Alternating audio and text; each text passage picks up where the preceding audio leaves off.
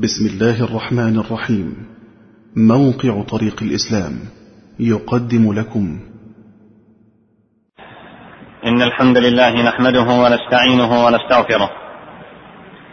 ونعوذ بالله تعالى من شرور أنفسنا ومن سيئات أعمالنا. من يهده الله فلا مضل له ومن يضلل فلا هادي له. وأشهد أن لا إله إلا الله وحده لا شريك له وأشهد أن نبينا محمدا عبده ورسوله. يا أيها الذين آمنوا اتقوا الله حق تقاته ولا تموتن إلا وأنتم مسلمون. يا أيها الناس اتقوا ربكم الذي خلقكم من نفس واحدة وخلق منها زوجها وبث منهما رجالا كثيرا ونساء. واتقوا الله الذي تساءلون به والأرحام إن الله كان عليكم رقيبا. يا أيها الذين آمنوا اتقوا الله وقولوا قولا سديدا يصلح لكم أعمالكم ويغفر لكم ذنوبكم. ومن يطع الله ورسوله فقد فاز فوزا عظيما. أما بعد أيها المسلمون إن النفوس البشرية يصيبها الملل والسآمة والفتور فكلل عن العمل وفتور عن الطاعة لكنها ما ان يحدوها الحاجي ويقودها الساعي ويذكرها الذاكر سير أولئك الأفذاذ وأخبار الأتقياء وإخبات الصالحين وخشوع الناسكين إلا وتنشط ويبدأ عملها من جديد. فإذا الفتور يصبح حماسا والكلل يصير عملا. ولذلك قال الإمام أبي حنيفة رحمه الله تعالى سير الصالحين أحب إلينا من كثير من الفقه. وذلك لأن الفقه وحده ودراسة العلوم وحدها دون مواعظ تلين لها القلوب أو تذكرة ترق لها الأسماع تصبح القلوب أوعية للعلم ولا عمل. تصبح القلوب قاسية كالحجارة أو أشد قسوة فما أحوجنا أيها الأحبة لسير الصالحين وآدابهم واتباع سيرتهم والاقتداء بسمتهم ودلهم إن النظر في سير العظماء يثير في النفس كوامن محبة التشبه بهم والاقتداء بسيرتهم. ولقد ذكر الله لنا في كتابه سير من سبقنا لنهتدي بهديهم فكم ذكر الله جل وتعالى في كتابه من سيرة نبي كريم وأقوام صالحين تسلية لنبيه وللمؤمنين وتربية لنا جميعا لكي نتشبه بالقوم وأن نخطو على خطاهم. وهذه الأمة يا عباد الله وهذه الأمة تملك من رجالها ونسائها وشبابها رصيدا ضخما قد امتلأت به كتب السير. ولكن أين الذين يقرؤون؟ وإذا وجدنا الذين يقرؤون فأين الذين يقتدون ويعملون؟ واليوم أيها الأحبة نتحدث عن سيد من سادات التابعين وكلهم سادة. من تلق منهم تقل لاقيت سيدهم مثل النجوم التي يهتدي بها الساري نقف اليوم مع رجل قال عنه الإمام الذهبي رحمه الله تعالى كان سيد أهل زمانه علما وعملا. حقا إنه علم من أعلام الصالحين. وإماما من من أئمتهم. هو رجلا من رجالاتهم. ما أن يذكر اسمه إلا ويذكر معه الزهد. وما أن يذكر الزهد إلا ويذكر اسمه. رجل هو الزهد والزهد هو. فمن هو يا ترى هذا الجبل؟ إنه الإمام الحسن البصري رحمه الله تعالى. كان أبوه عبدا من سبي ميسان بالعراق وكان أبوه مولا لزيد بن ثابت الأنصاري رضي الله عنه. فأبوه عبد من العبيد والابن سيد من سادات التابعين. إنه دين الله عز وجل. إنه كتاب الله سنة رسول الله صلى الله عليه وسلم. ذلك الذي يرفع الله به مكانة الرجل أو يضعها. تلك هي المعايير تلك هي المعايير يا عباد الله التي كان يقاس بها الرجال. لا النسب ولا الحسب ولا المال ولا الجاه إنه الدين. يرفع الله الذين آمنوا منكم والذين أوتوا العلم درجات. كان أبوه عبدا والابن سيدا من سادات التابعين. لقد كانت حياته تطبيقا عمليا لما يقول وينصح به الناس. إن الذي رفع قدر الحسن هو عمله بعلمه وليس علمه فقط. كان على درجة من الفطنة والذكاء والخشية والإنابة والعقل والورع والزهد والتقوى. ما جعله يشبه الصحابة الكرام. بل قال عنه علي بن زيد لو أدرك أصحاب النبي صلى الله عليه وسلم وله مثل أسنانهم ما تقدموه. كان رحمه الله عالما عاليا رفيعا فقيها ثقة مأمونا عابدا ناسكا كبير العلم فصيحا جميلا وسيما قال عنه أحد الصحابة لو أدرك أصحاب رسول الله صلى الله عليه وسلم لاحتاجوا إلى رأيه أيها المسلمون. أما أمه فكانت خيرا مولاة لأم سلمة زوج النبي صلى الله عليه وسلم وكان مولده قبل نهاية خلافة أمير المؤمنين عمر بن الخطاب رضي الله عنه بسنتين وكانت أمه تخرج إلى السوق أحيانا فتتركه عند أم سلمة فيصيح الصبي جوعا فتلقمه أم سلمة ثديها لكي تعلله به إلى أن تجيء أمه.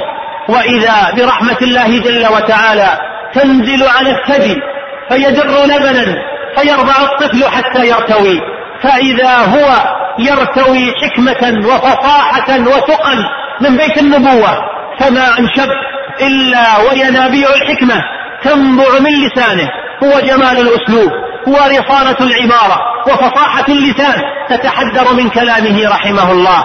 إنه الإمام الحسن البصري رحمه الله تعالى.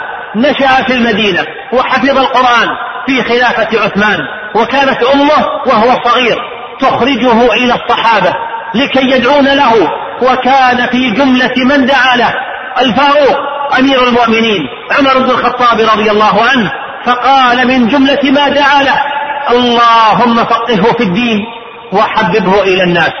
فكان الحسن بعدها فقيها وأعطاه الله فهما ثابتا لكتابه وجعله أيضا محبوبا إلى الناس.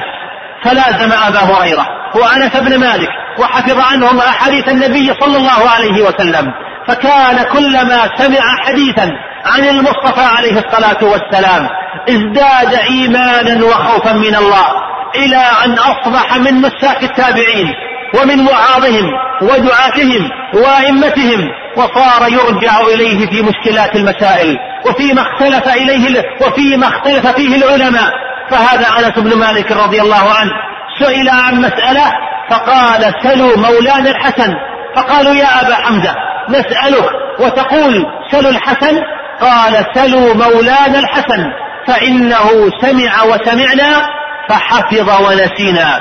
وقال أنس بن مالك أيضا إني لأغبط أهل البصرة بهذين الشيخين الحسن البصري ومحمد بن سيرين.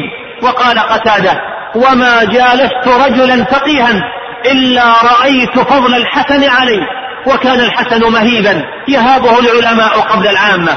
قال أيوب السختياني رحمه الله كان الرجل يجالس الحسن ثلاث سنين ثلاث سنين ما يسأله عن مسألة هيبة منه وكان الحسن إلى الطول أقرب قوي الجسم حسن المنظر جميل الطلعة. قال عاصم الأحول قلت للشعبي هل لك حاجة؟ قال نعم. قال إذا أتيت البصرة فأقرئ الحسن مني السلام. قلت لا أعرفه. قال إذا دخلت البصرة فانظر إلى أجمل رجل تراه في عينيك وأهيبه في صدرك فأقرئه مني السلام. قال فلما عدا أن دخل المسجد فرأى الحسن والناس حوله جلوس فأتاه وسلم عليه. وكان الحسن صاحب خشوع وإخبات وخوف من الله جل وتعالى. قال إبراهيم اليشكري ما رأيت أحدا أطول حزنا من الحسن وما رأيته قط إلا حسبته حديث عهد بمصيبة. وقال علقمة انتهى الزهد إلى ثمانية من التابعين. فأما الحسن فما رأينا أحدا من الناس كان أطول حزنا منه وكان يقول نضحك ولا ندري لعل الله جل وتعالى قد اطلع على بعض أعمالنا فقال لا أقبل منكم شيئا. ويحك يا ابن آدم هل لك بمحاربة الله طاقة؟ إن من عصى الله فقد حاربه.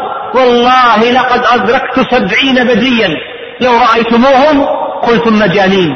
ولو رأوا خياركم لقالوا ما لهؤلاء من خلاق. ولو رأوا شراركم لقالوا ما يؤمن هؤلاء بيوم الحساب.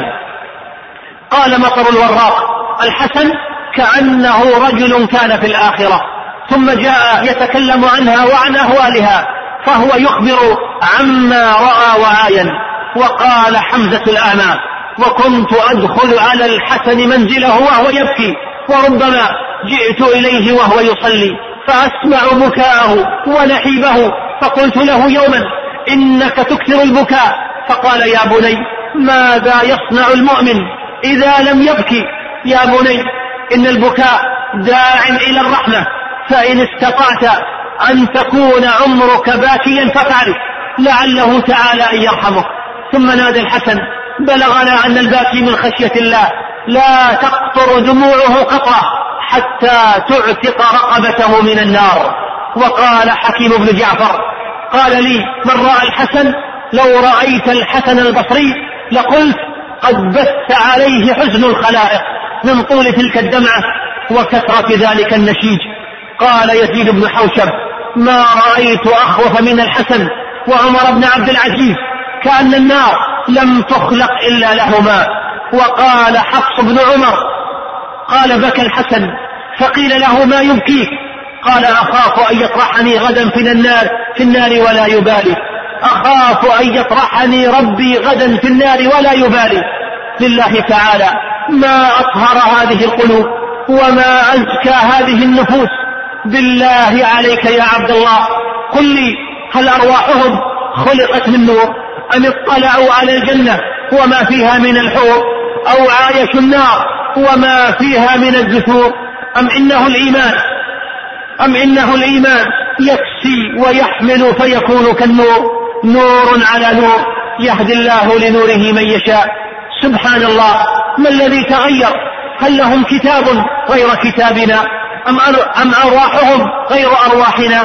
أم لهم أرض يعيشون عليها غير أرضنا؟ لا والله لا والله الذي لا إله إلا هو. لكن قلوبنا تغيرت ونفوسنا أمنت وأجسادنا تنعمت غيرتها الذنوب وكلمتها المعاصي حتى أصبحنا لا نرى هذه الصور الإيمانية ولا النفوس القرآنية وصرنا نذكرها كفقير يذكر غناه. أين إخبات الصالحين؟ أين خشوع المؤمنين؟ أين دموع التائبين؟ أو أنين الخائفين؟ أيها المسلمون وكان الحسن البصري صاحب مواعظ وتذكير ولكلامه أثر في النفوس وتحريك للقلوب. يقول الأعمش ما زال الحسن يعي الحكمة حتى نطق بها. وقال أبو جعفر الباقي إذا ذكره يقول ذاك الذي يشبه كلامه كلام الأنبياء. ومن كلامه رحمه الله ما رواه الطبراني عنه أنه قال إن قوما ألهتهم أماني المغفرة. رجاء الرحمة حتى خرجوا من الدنيا وليست لهم أعمال صالحة. وجاء شاب إلى الحسن فقال أعياني قيام الليل. أي حاولت قيام الليل فلم أستطع. فقال له قيدتك خطاياك. وجاءه رجل آخر فقال يا حسن إني أعصي الله تعالى وإني أذنب وإني أرى أن الله جل وتعالى يعطيني ويفتح علي من الدنيا ولا أجد أني محروم من شيء. فقال له الحسن هل تقوم الليل؟ قال لا. فقال كفاك أن حرمك الله جل وتعالى مناجاته. وكان يقول من علامات المسلم قوة في دين وجزم في عمل وإيمان في يقين وحكم في علم وحسن في رفق وإعطاء في حق وقصد في غنى وتحمل في فاقة.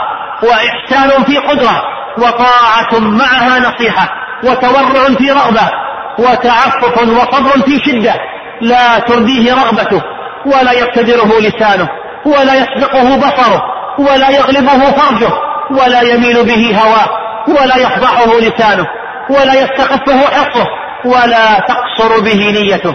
وقال له وقال له رجل يوما إن قوما يجالسونك يا حسن ليجدوا بذلك إلى الوقيعة فيك سبيلا أن يتصيدون بعض أخطائك.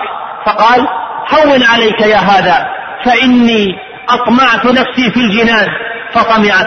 وأطمعتها في النجاة من النار فطمعت. وأطمعتها في السلامة من الناس فلم أجد إلى ذلك سبيلا. فإن الناس فإن الناس لم يرضوا عن خالقهم ورازقهم فكيف يرضون عن مخلوق مثلهم؟ هذا يا عباد الله بعض أقواله وذاك الذي سبق بعض حاله وعمله. فانظروا رحمني الله وإياكم كيف تطابق القول والعمل. أما حاله مع المال فكان يقول والله ما أعز أحد الدرهم إلا أدله الله. ما أعز أحد ما أعز أحدا الدرهم إلا أدله الله. وقال بعض السلف سمعت الحسن يقول بئس الرفيقان. الدينار والدرهم لا ينفعانك حتى يفارقانك.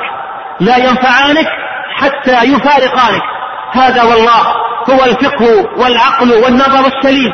فالمال لا يمكن أن ينفع صاحبه إلا إذا فارقه. كيف يكون ذلك؟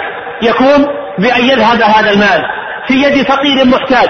لا يجد ما يسد به رمقه ورمق أولاده أو يذهب ليد صاحب عيال يسكن في بيت مستأجر لا يجد قيمة الإيجار. يهدده صاحب البيت في كل حين بالطرد والسجن أو يذهب إلى يد مدين معسر قد أثقلت الدجون كاهله. لا يستطيع السداد ما عليه. فلا يذهب فلا يدري أين يذهب. أو إلى بناء بيت من بيوت الله عز وجل. أو كفالة طالب علم يطلب علم الشريعة ويصبح من علماء الأمة. فينفع الله به الكثير ويهدي على يديه الكثير أو لكفالة مدرس تحفيظ وحافظ لكتاب الله تعالى أو لكفالة داعية إلى الله يسيح في بلاد الله الواسعة يدعو إلى الله ويبلغ دينه. فذلك المال فذلك المال أيها المسلمون هو الذي ينفع صاحبه وما سوى ذلك. فيموت صاحبه ويتركه لورثته. الله جل وتعالى أعلم بما هم فيه عاملون. أيها المسلمون توفي الإمام الحسن البصري وعمره ثمان وثمانون سنة ولما مات جاء رجل إلى محمد بن سيرين فقال مات الحسن.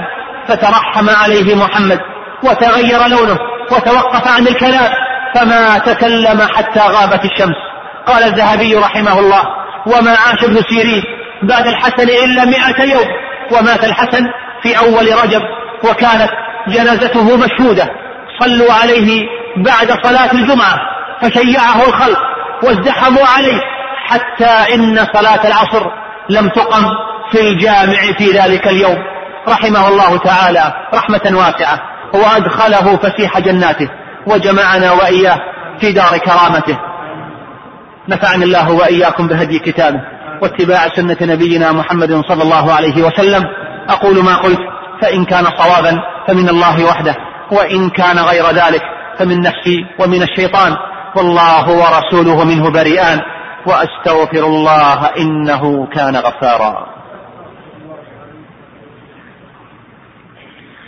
الحمد لله على إحسانه وأشكره على توفيقه وامتنانه وأشهد أن لا إله إلا الله وحده لا شريك له تعظيما لألوهيته وربوبيته وأسمائه وصفاته وأشهد أن نبينا محمدا عبده ورسوله. الداعي إلى جنته ورضوانه فصلوات ربي وسلامه عليه وعلى آله وعلى أصحابه وسلم تسليما مزيدا. أما بعد أيها المسلمون هذه سيرة رجل من رجالات هذه الأمة وما أكثرهم وإماما من أئمتها وما أعظمهم جبل من جبالها ومنارة من مناراتها. أضاءت به الدنيا حينا وارتوت من معين علمه وخلقه ودينه.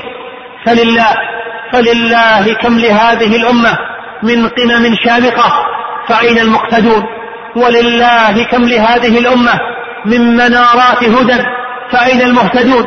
لكن البلاء لكن البلاء معاشر المسلمين. أننا ما عدنا نعرف القدوة الصالحة من القدوة السيئة. وما عدنا نفرق بين البطولة والبطالة. إننا اليوم يا عباد الله إننا اليوم يا عباد الله نعيش أزمة قدوات. لكنها والله أزمة مفتعلة. ننظر إلى قدوات ما هي إلا سراب بقيعة يحسبه الظمآن ماء حتى إذا جاء لم يجده شيئا.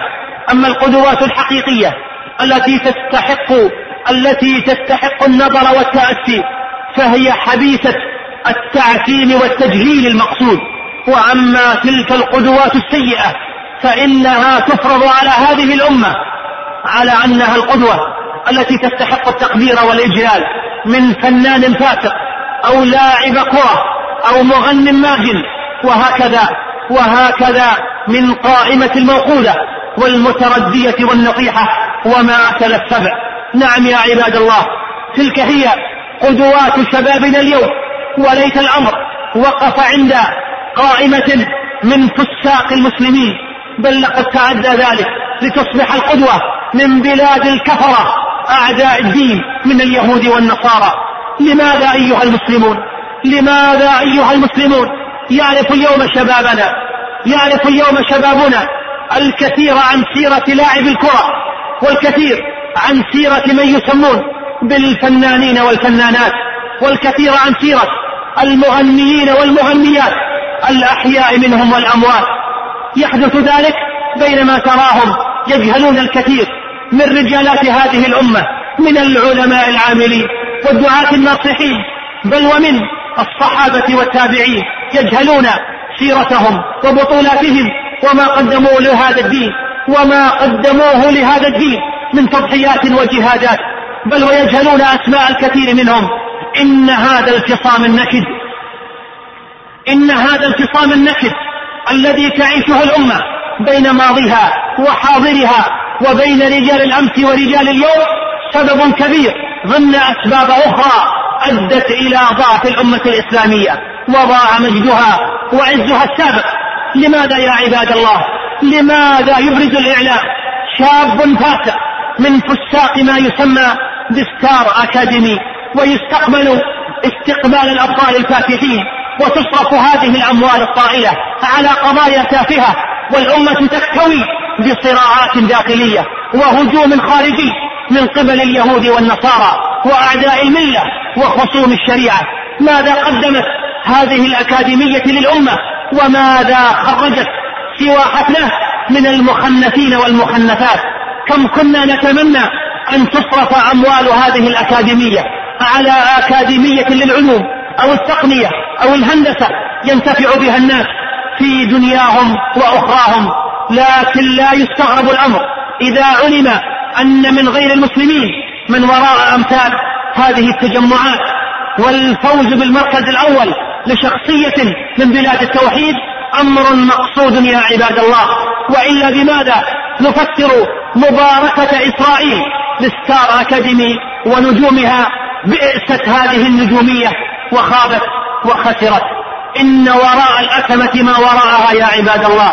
وهناك أناس يخططون ويستغلون بعض السذج وبعض المغفلين ويقتنع هذا الأبله أنه قد حاز فعلا على المركز الأول والقضية مسرحية من أولها إلى آخرها. نسأل الله جل وتعالى أن يهدي ضال المسلمين. اللهم رحمة اهدي بها قلوبنا ونسألك اللهم أن تجمع بها شملنا وأن تلم بها شعتنا وأن ترد بها الفتن عنا. اللهم رحمة اهد بها قلوبنا ونسألك اللهم أن تجمع بها شملنا وأن تلم بها شعتنا وأن ترد بها الفتن عنا. ربنا آتنا في الدنيا حسنة وفي الآخرة حسنة وقنا عذاب النار. اللهم اغفر لآبائنا اللهم اغفر لآبائنا واغفر اللهم لأمهاتنا ولعلمائنا ولمن له حق علينا. ربنا آتنا في الدنيا حسنة وفي الآخرة حسنة وقنا عذاب النار. اللهم صل على محمد وعلى آل محمد كما صليت على إبراهيم وعلى آل إبراهيم إنك حميد مجيد. اللهم بارك على محمد وعلى آل محمد كما باركت على إبراهيم وعلى آل إبراهيم في العالمين إنك حميد مجيد. وآخر دعوانا أن الحمد لله رب العالمين. مع تحيات إخوانكم في موقع طريق الإسلام www.islamway.com والسلام عليكم ورحمة الله وبركاته.